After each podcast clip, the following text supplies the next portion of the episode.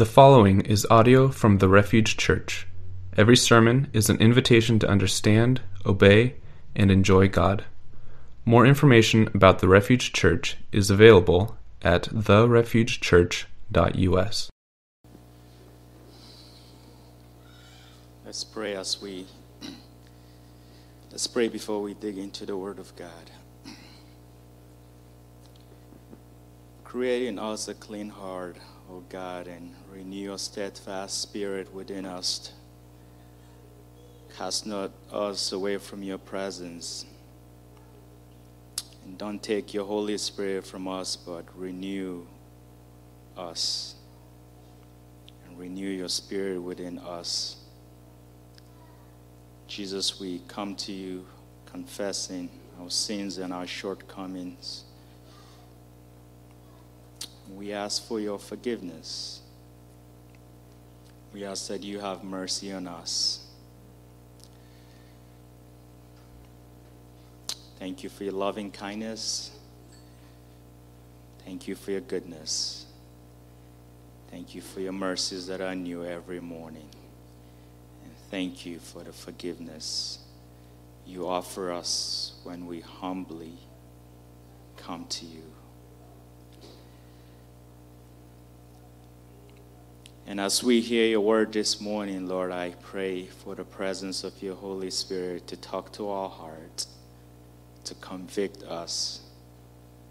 I pray that the words that you have for us this morning will be things that we live here and practice them in our own lives. And so be with us. And Holy Spirit, fill this place as we worship you through the sacrament of your word. Thank you for this, I pray, in Jesus' name. Amen.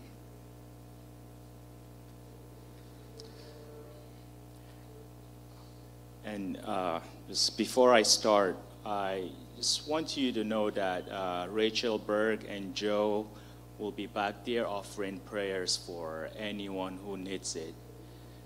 You know, I've been thinking lately how we just need to be a church that is really prayerful.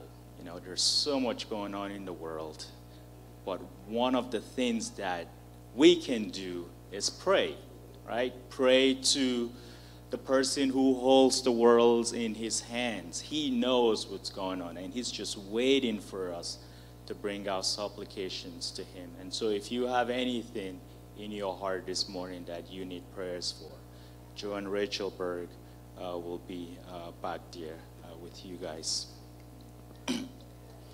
so, this morning we'll be continuing with our uh, sermon series, The Kingdom. And uh, the title of sermon this morning is How to Enter uh, the Kingdom of God. And our intro has been this You are made to be part of something bigger than yourself, something bigger than any job or a hobby or political party or even your own family. God made you first and foremost to be part of His family and His kingdom. God's kingdom is your ultimate allegiance. When you understand the good news of the kingdom and become a child of God, everything finds its right and healthy place in your life. In this sermon series, we'll invite you to see the kingdom of God and submit yourself completely to the life giving authority of King Jesus. And I just want to thank Daniel for, you know, his sermon last week. And, and I hope you guys were convicted as I was because I, it felt like somebody threw a brick uh, into my face. And I mean, just, just think about what Jesus said. Not everyone who calls me Lord will be saved. And this is from Matthew chapter uh, 7, verse 21. And yet, these were people who were prophesying in Jesus' name. They drove out demons and they performed many miracles. And yet, Jesus said to them, Depart from me. I never knew you. And the whole time that Daniel was preaching, I was asking myself, Is this me? Is this going to be me? And there are days in my life where I don't feel worthy to be in God's kingdom, even though I've given myself to Jesus. But there are many days where I'm just a lazy Christian and I don't even deserve to be called a Christian. And I don't know if you've had those days. And the sermon was just convicting, but it also forces me to re, uh, examine my faith. And as I was preparing this sermon uh, this morning, it was also convicting. And, you know, one of the hardest things about preparing a sermon is God gives you word to share with his body, but I always have to ask myself, am I even doing these things? And I have to be honest. Like, I'm not. I'm in the same place with you guys. I need discernment just like you guys do. We are all in the same boat. How do we enter into the kingdom of God? How can anyone enter the kingdom of God? As I was thinking about this passage, I think one of the significant things that has to happen for anyone to enter into the kingdom of God is that one, there has to be a divine intervention, a divine element which only Christ can do for us. And so, how can anyone enter into the kingdom of God? The first most important point is there has to be a divine intervention, a divine element, which only Christ can do for, uh, for us. One of our passages this morning is John chapter 3, verse 1 to 6. And follow along with me as I read. Now, there was a man of the Pharisees named Nicodemus, a member of the Jewish ruling council. He came to Jesus at night and said, Rabbi, we know you are a teacher who has come from God, for no one could perform the miraculous sign you're doing if people were not with him. In reply, Jesus declared, I tell you the truth, no one can see the kingdom of God unless he is born again. How can a man be born when he is old? Nicodemus asked. Surely he cannot enter a second time into his mother's womb to be born. Jesus answered, I tell you the truth no one can enter the kingdom of God unless he is born of water and the Spirit. Flesh gives birth to flesh, but the Spirit gives birth to spirit. Nicodemus, like most Christians who grew up in the church, we know what the Bible says. He knew the law really well, and yet he had that burning question in his heart How can one enter into the kingdom of God? But Jesus' answer to Nicodemus was probably not the answer that he was hoping for because all of his life he had diligently observed the law, the rituals of Judaism. He had joined the ultra religious Pharisees and became even a member of the Sanhedrin. And now Jesus calls him to forsake all of that and start all over again, to abandon the entire system of works of righteousness in which he had placed his hope in. To realize that human effort was powerless to save. What was Jesus' answer? Unless one is born of water and spirit, he cannot enter into the kingdom of God.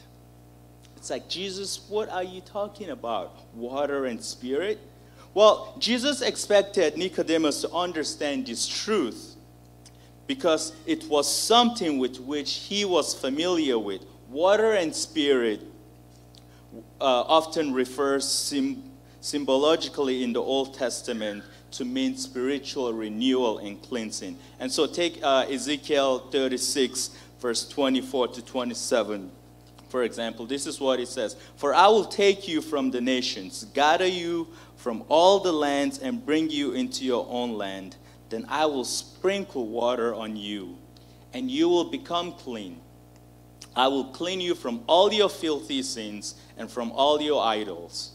Moreover, I will give you a heart and put a new spirit within you, and I will remove the heart of stone from your flesh and give you a heart of flesh.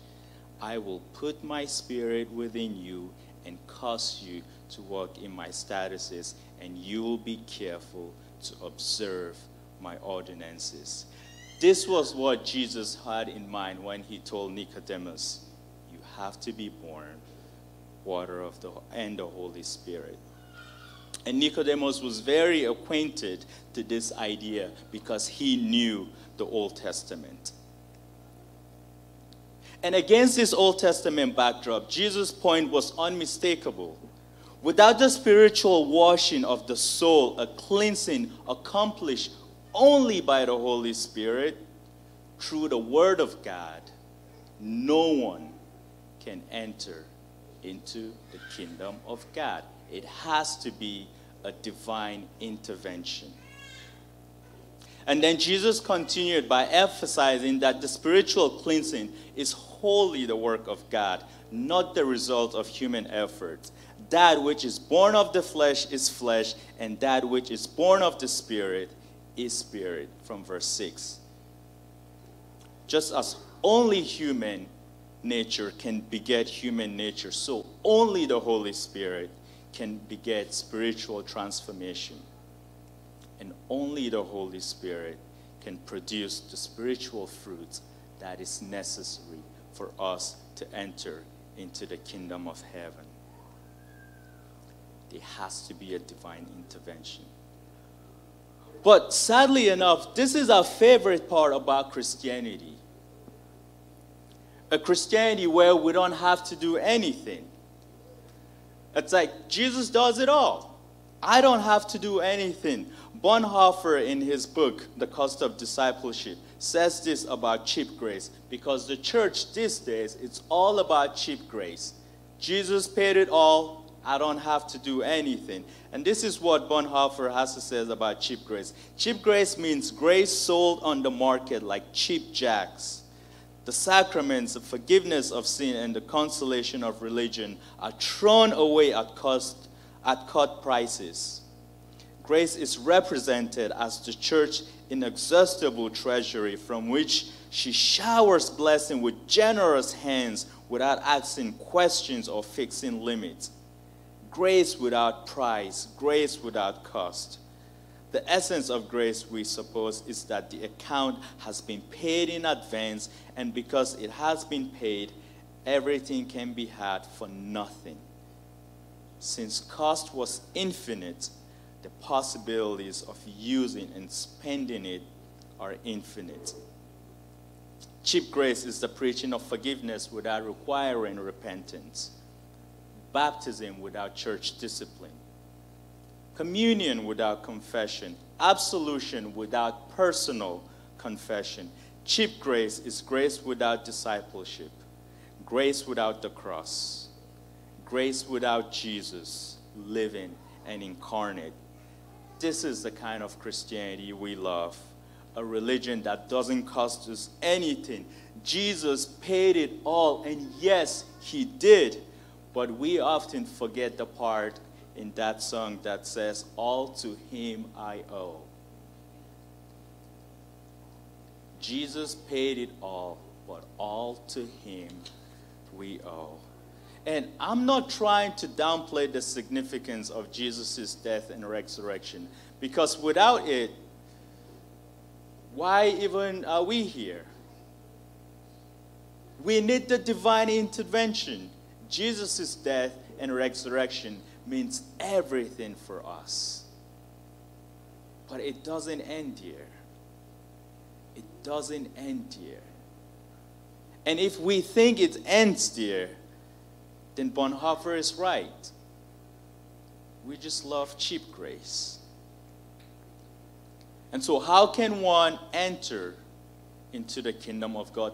There has to be a divine intervention, but it doesn't end there. There has to be a second element. And that second element is a faithful human response required from us by God.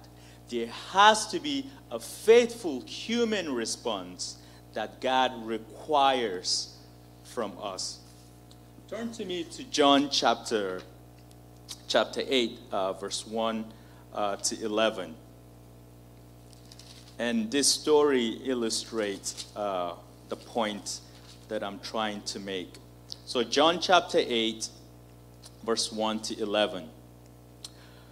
But Jesus went to the Mount of Olives at dawn. He appeared again in the temple court where all the people gathered around him, and he sat down to teach them.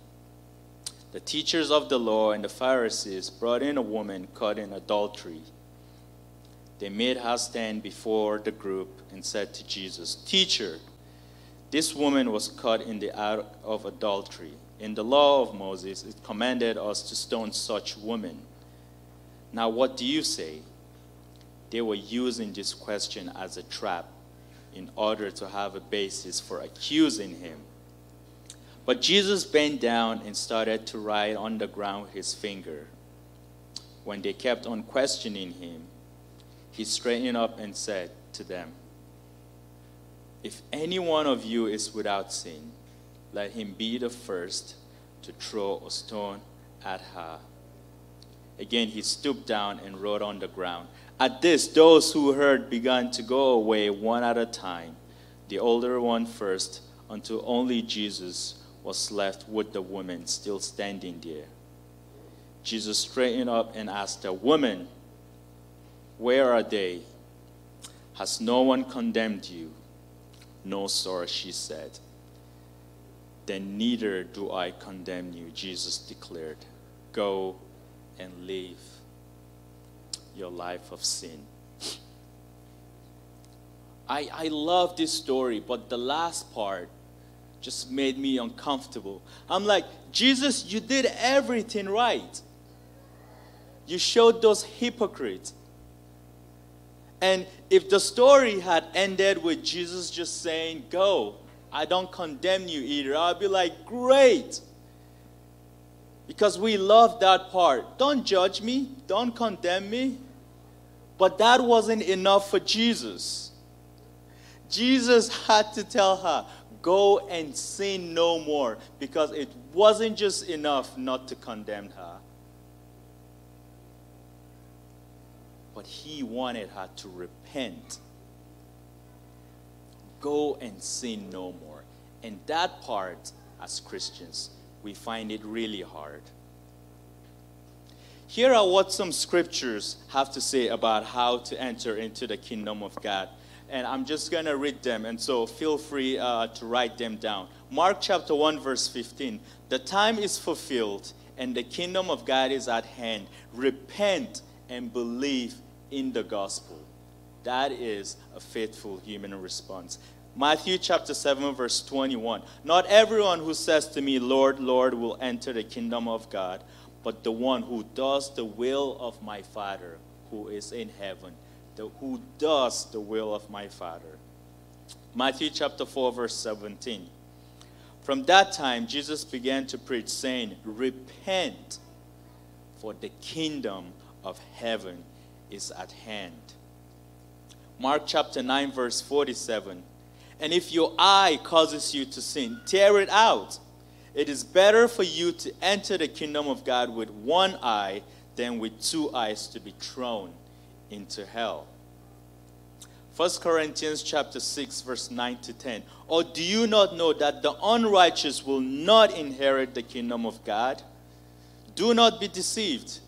Neither the sexually immoral, nor idolaters, nor adulterers, nor men who practice homosexuality, nor thieves, nor the greedy or drunkards nor revilers, nor swindlers will inherit the kingdom of God.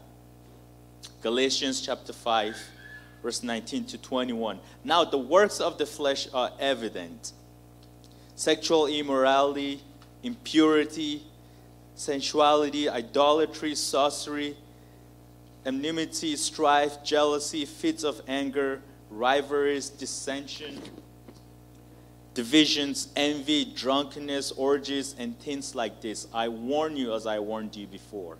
that those who do such things will not inherit the kingdom of God.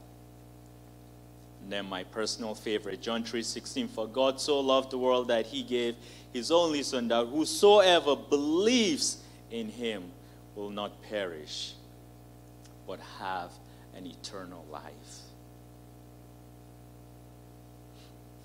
I have a, a story to share.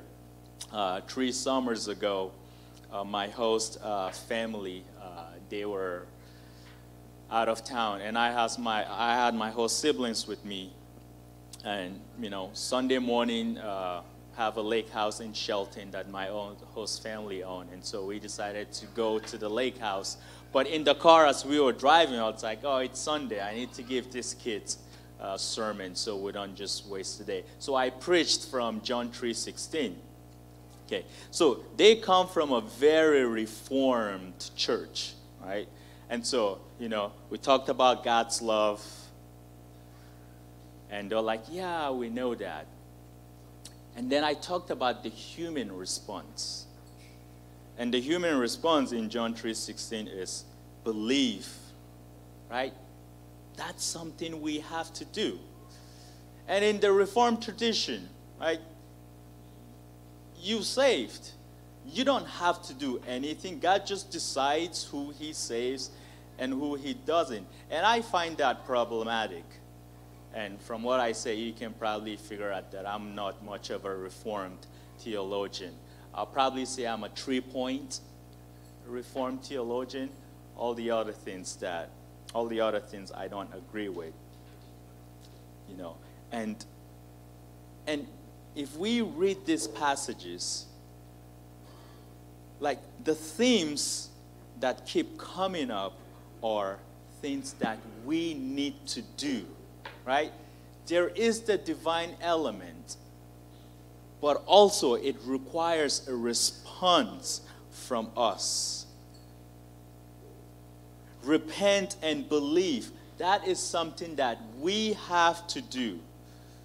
Don't do the things of the flesh, something that we have to do. Become like little children to inherit the kingdom of God. That is something Christ wants us to do. Do the will of the Father. Take care of the poor, feed them, clothe them. These are all faithful human responses that we have to do. Salvation is a gift for anyone who wants it. But if you do not accept it, if you do not believe in it, and live by the condition in which that gift is made possible for you, why do you expect to be saved and to inherit the kingdom of God?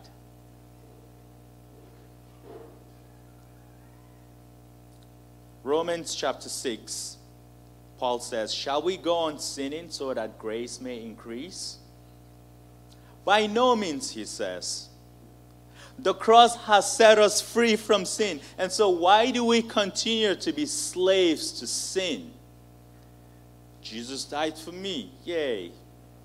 I don't have to do anything. It's like, that's not what Christianity is about. Grace is costly. Why do we keep on sinning? In Matthew chapter 21, verse 28 uh, to 32, Jesus gives uh, this parable. A father goes and asks one, one of his sons, it's like go into the vineyard and work. And the son says, No. But later on, that son went and did what his father asked him to. Now the father went to the second son and asked him, Go into the vineyard and work. And the son says, Yes. But he didn't go and do the work. And so Jesus asked the people who were sharing this parable and asked them who was obedient. And they said, the one that said no, but later on went and did the work. And Jesus' point was the religious people who know the law, they usually don't do what it tells them to. But the tax collectors, the adulterers, the sinners, they are the ones who do it. And so we have been saved. We have been given this precious gift, right? The day you accepted Jesus, you are probably, yes, I'm ready to go. Jesus, I'm ready to follow your law, to honor you. But then down the road, we forgot. We just continued to do our own thing. We just continued to live our old ways. We become like the son who said yes at first, but didn't do it. One of the scariest passages in the Bible for me is Hebrews chapter 6. Hebrews 6, 4 to 6. It says, It is impossible for those who have been enlightened, who have tasted the heavenly gift, who have shared the Holy Spirit, who have tasted the goodness of the Word of God and the powers of the coming age, if they fall away, to be brought back to repentance, because today, because they are crucifying the Son of God all over again, subjecting him to public disgrace. This is a very disturbing passages. Because like Matthew 7, right? These are people who, like, Lord, Lord, they were doing great, thing, great things in God's name, and yet Jesus said, I don't know you. And in Hebrews, it's talking about people who have tasted the Holy Spirit, people who have believed. And yet, these people can fall away. And if you grew up with the idea that once saved, always saved, I mean, I love that idea. And I want to believe it is true. But there are passages in the Bible that makes me question that passages like this. Because you can argue all you want. Maybe these people weren't saved. Can you really taste the Holy Spirit if you're not really saved? Can you really? Because the gift of the Spirit is given to those who believe. And yet, these people had it all. But something happened that caused them to fall. And that's why in Philippians chapter 2 verse 12 Paul says, "Wherefore my beloved,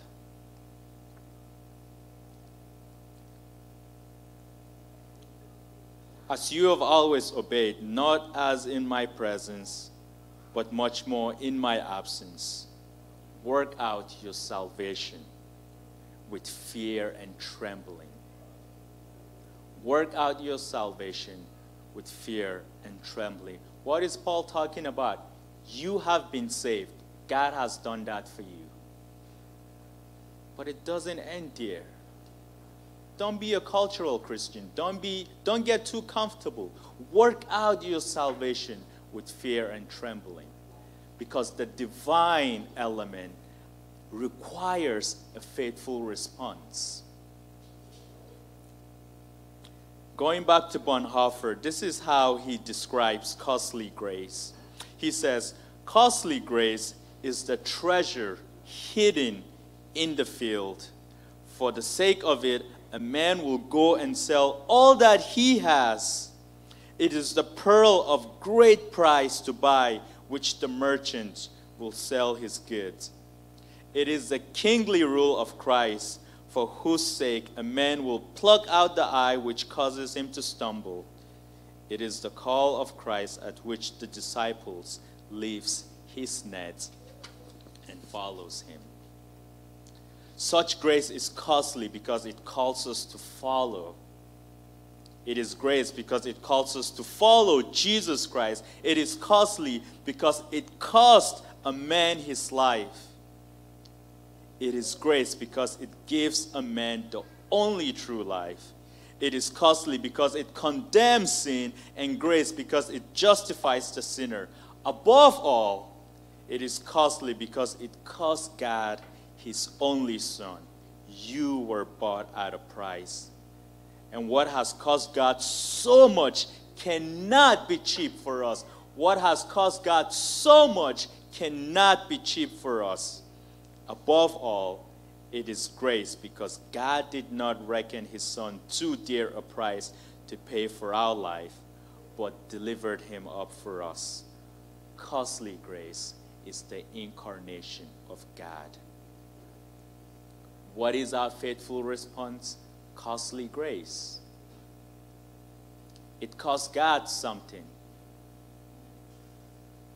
So, how can you enter into the kingdom of God? Jesus' blood on the cross and his imputed righteousness has made the kingdom of God accessible to you. That is the divine intervention that only Jesus can do for you. And you have that if you have put your trust and faith in Jesus. You have access to that already. Because Jesus says, I am the way, the truth, and the life. No one can go through the Father except through me. Only Jesus can grant you that access. But now that you have that access, what do you do? We are called to faithfully respond. And because we have access to the kingdom through Jesus, we have to repent from our sinful ways, believe what Jesus has done for us, and do the will of the Father. That is our faithful response. The divine intervention and the faithful response has to go together. You cannot separate them. You read Paul's letters. Yes, Paul is always talking about grace. But Paul also talks about our faithful response because of the grace that we have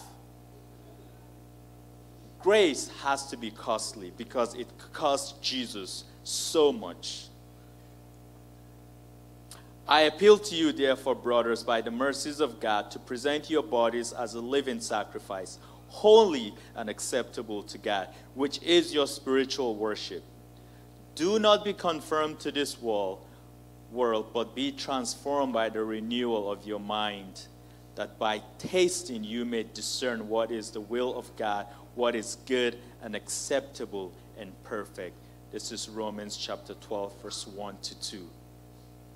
To discern the will of God about what is good, what is acceptable, and what is perfect. If you're still unrepentant in your sin, you cannot discern the will of God. What is the will of God for us? Jesus answered it simply by saying, Love God and love the people around you. That is the will of God. How do we love God? He said, If you love me, keep my commands. If you love me, be holy because I am holy. Worship me, put me above everything else. Don't go back to your old life of sin. I have redeemed you. I have called you by name. You are mine. Live a righteous life. Imitate Christ. That is how we love God. And how do we love people? In Matthew chapter 25, those, those people that Jesus called his sheep, they are the ones who visited the poor, who took care of the oppressed, who visited the prisoners, who were there doing God's work. That is how we love people. The divine intervention and the faithful response have to go hand in hand. You cannot separate one from the other. We cannot be lazy Christians because there are too many lazy Christians in the world, and we shouldn't be one of them. And I have been a lazy Christian. I can confess that. And that is why this sermon was so hard for me to prepare. But the great thing about faithful response is God knows our weaknesses, He knows our shortcomings. And He knows that on our own we cannot honor Him, we cannot faithfully respond. And that is why He gave us the Holy Spirit. But how many times in our lives do we stop and say, Holy Spirit, come help me? Or is it us just trying to do things on our own? I know when I ask the Holy Spirit for help, when I start my day with the Holy Spirit, my day usually goes great.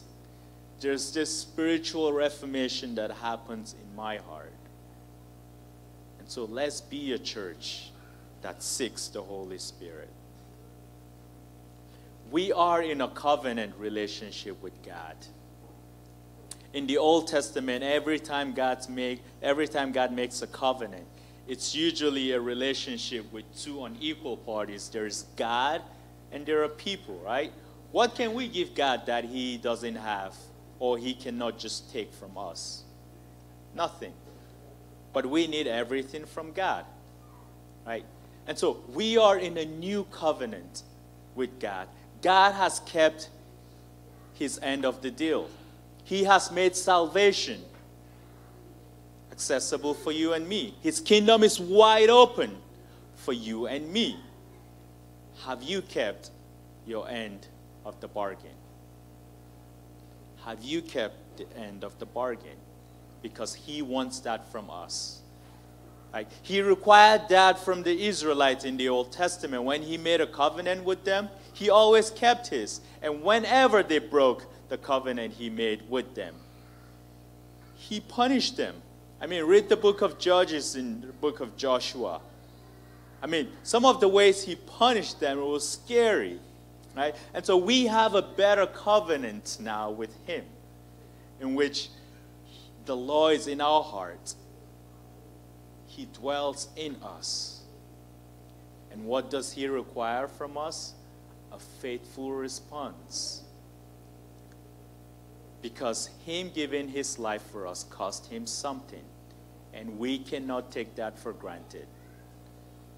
Grace cannot be cheap. It has to be costly because it cost Jesus something. And that's how we can enter into the kingdom of God. First, there has to be the divine element. And second, we have to have a faithful response. Every Sunday we take communion. Why do we do that? because God calls us to respond faithfully to what He has done on the cross for us. When we eat communion, we remember we were bought at a price. He says, When you eat this, remember my body. When you drink this wine, remember the blood that I spilled for you on the cross. That is a faithful response. Because our faith, our trust in God, calls us to respond faithfully. And so, as we eat communion this morning, I invite you to examine your heart. Have you been living under cheap grace? A grace that hasn't cost you anything? Or do you want to live under costly grace?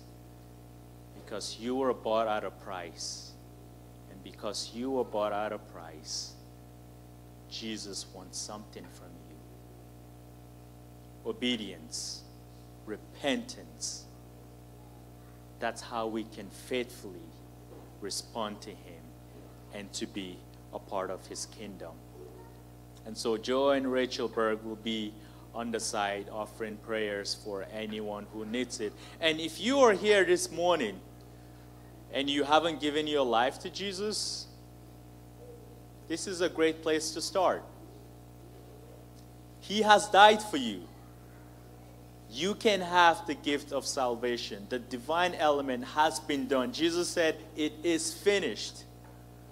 All you have to do is come humbly, repent, and give your life to Him. And when you do that, live your life the way He wants you to. And if, if that is you this morning, it's like pray in your heart, repent. And if you need prayers, Joe and Rachel Berg will be uh, back there. And so pray with me as we ready our hearts to take communion this morning. Jesus, thank you for what you have done for us. Thank you for our salvation. Thank you for your kingdom, which you had made available for us. And even though we haven't lived up to our calling, thank you for your gentle voice. Thank you for the Holy Spirit as always probing our hearts, calling us to repentance. And so, as we take communion this morning, just pray that we will examine our hearts. Pray that the Holy Spirit will convict us in ways that we need conviction.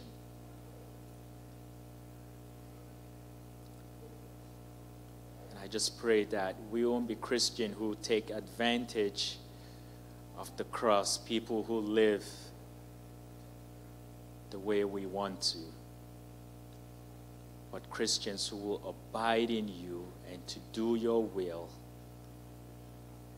So thank you for this, we ask this morning. In Jesus' name.